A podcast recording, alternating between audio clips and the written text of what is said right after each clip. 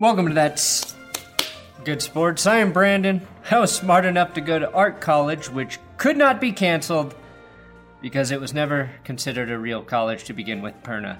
Today, college football may or may not be entirely canceled this fall. Dan Patrick broke the news this morning that it looked like the Big Ten and the Pac 12 would cancel their seasons as early as tomorrow. Graham Couch reported the Big Ten presidents are meeting again tonight to make a final decision after their initial vote was cast 12 to 2 in favor of canceling the season.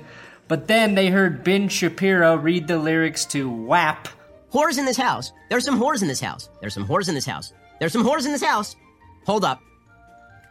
I said certified freak seven days a week. Wet ass P word. Make that pullout game weak. Yeah, you effin' with some wet ass P word. P word is female genitalia. And we're like, oh wait, sh- should should we actually play football? If we don't, this will be the only entertainment we have this fall. We can't let that happen, can we? Bring a bucket and a mop for this wet ass P word. The point is, colleges are just as confused as everyone else. And I think all of these college presidents should be fired for not making this decision months ago, or at least having a solid plan for different outcomes. One, canceling the season. Two, moving the season to the spring. Or three, playing the season and having a plan for it. I thought about this shit for about an hour today, and I figured out how to make college sports happen in the fall. And I will reveal my bulletproof plan, which oddly enough has several bullet points. Uh, plus, Donovan Mitchell was heard on Instagram Live, possibly having bubble intercourse, and the Washington football team activated Reuben Foster. Whew, that's good sports. This is your daily NFL podcast of That's Good Sports. It's football that's good. Basketballer Donovan Mitchell was either watching porn or making love on his Instagram live feed.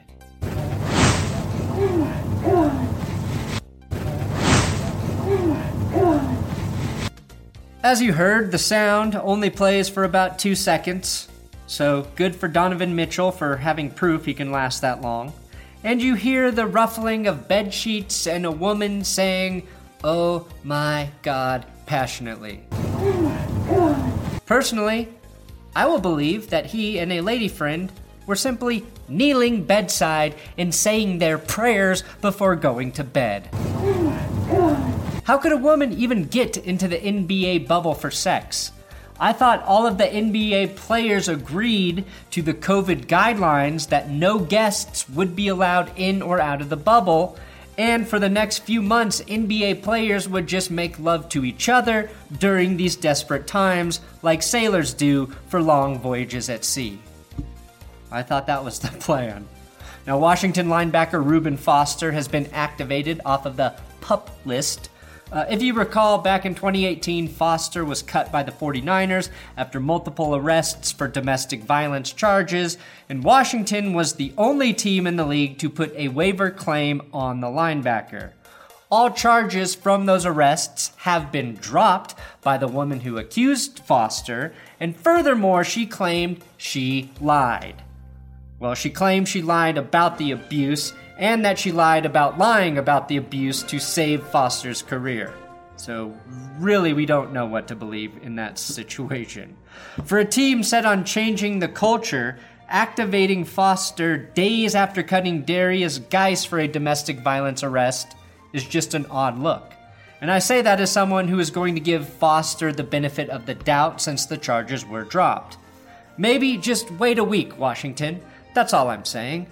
But what should I expect from a team that doesn't even know how to Twitter right? They posted and deleted a tweet that read PSA, our new hashtag will be hashtag 1932. Thank you. 1932 is the year the team was founded as the Boston Bra- oh, oh wait, Boston. Now I understand where my inexplicable hate for the Washington football team really comes from. The problem, though, with the 1932 hashtag is that you can't hashtag numbers on Twitter. And my guess now is that if you put the pound at the end, this is also the gate code for the team facility. You're welcome, Washington fans.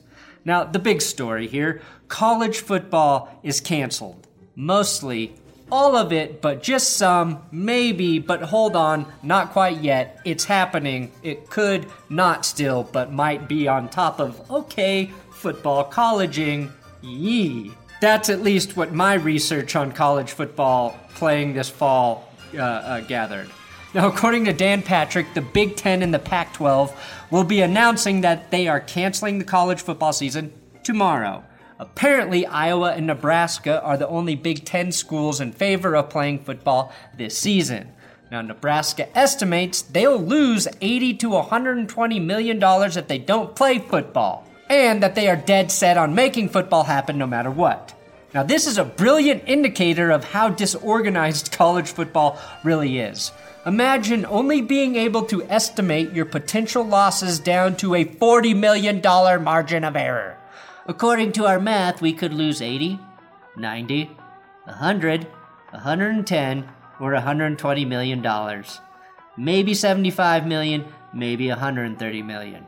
Some say it could be up to 135 million, could be 140 million. We don't fucking know a thing. We just do math.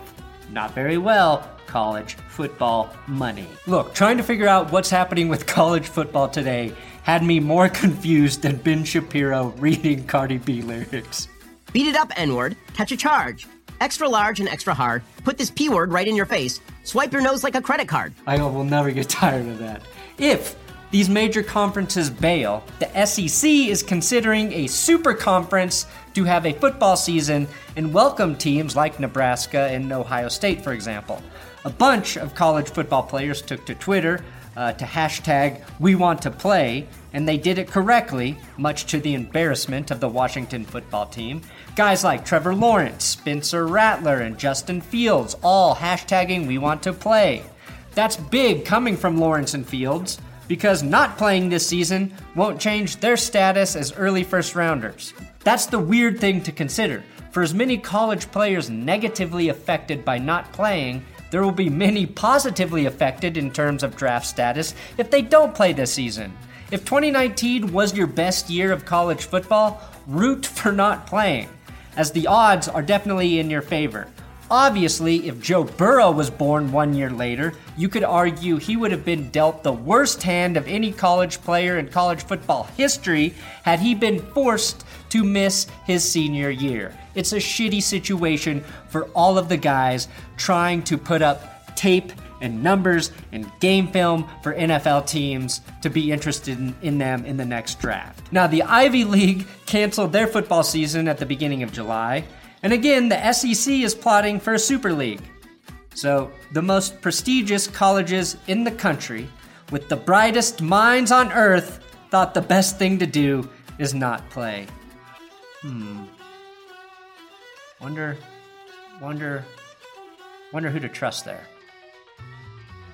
Oh, yeah, they don't make as much money from college football as the SEC, though. Anyway, hats off to the NFL for organizing a plan to make football happen. I'm really impressed with how they are moving forward. There have been some bumps and bruises along the way, uh, but they're doing it. And I get that college football is much bigger than the NFL in terms of the amount of teams, there are separate conferences, and require a much greater level of organization to implement standardized safety protocols. My question is, what the fuck have the powers that be been doing every day for, I don't know, the last six months? This is my five point plan, which contains just four points to make college football happen this fall. For all of the big schools that get a massive amount of money from football, you go as planned with a fall college football season. Colleges are primed to be individual bubbles for every team, just like the NBA bubble. However, if you want to make it work, if you want all of your athletes on campus in dorms isolated from the rest of the world, which again is proving to work via the NBA, you have to either cancel fall classes for the rest of the students or make the fall semester for all of those paying students remote. You do digital remote learning for students. Remote learning on the college level for one semester could work in the name of football Furthermore, bring in all of the basketball players and pick up where March Madness left off for October Madness. Make that money back. Had you thought about that months ago, you could have made it work. Look, remote student learning for all of those young men and women paying you massive amounts of tuition that they will be making minimum interest payments on for the next 30 years Pay my tuition just to kiss me on this wet ass. Be- would keep that cheddar rolling in,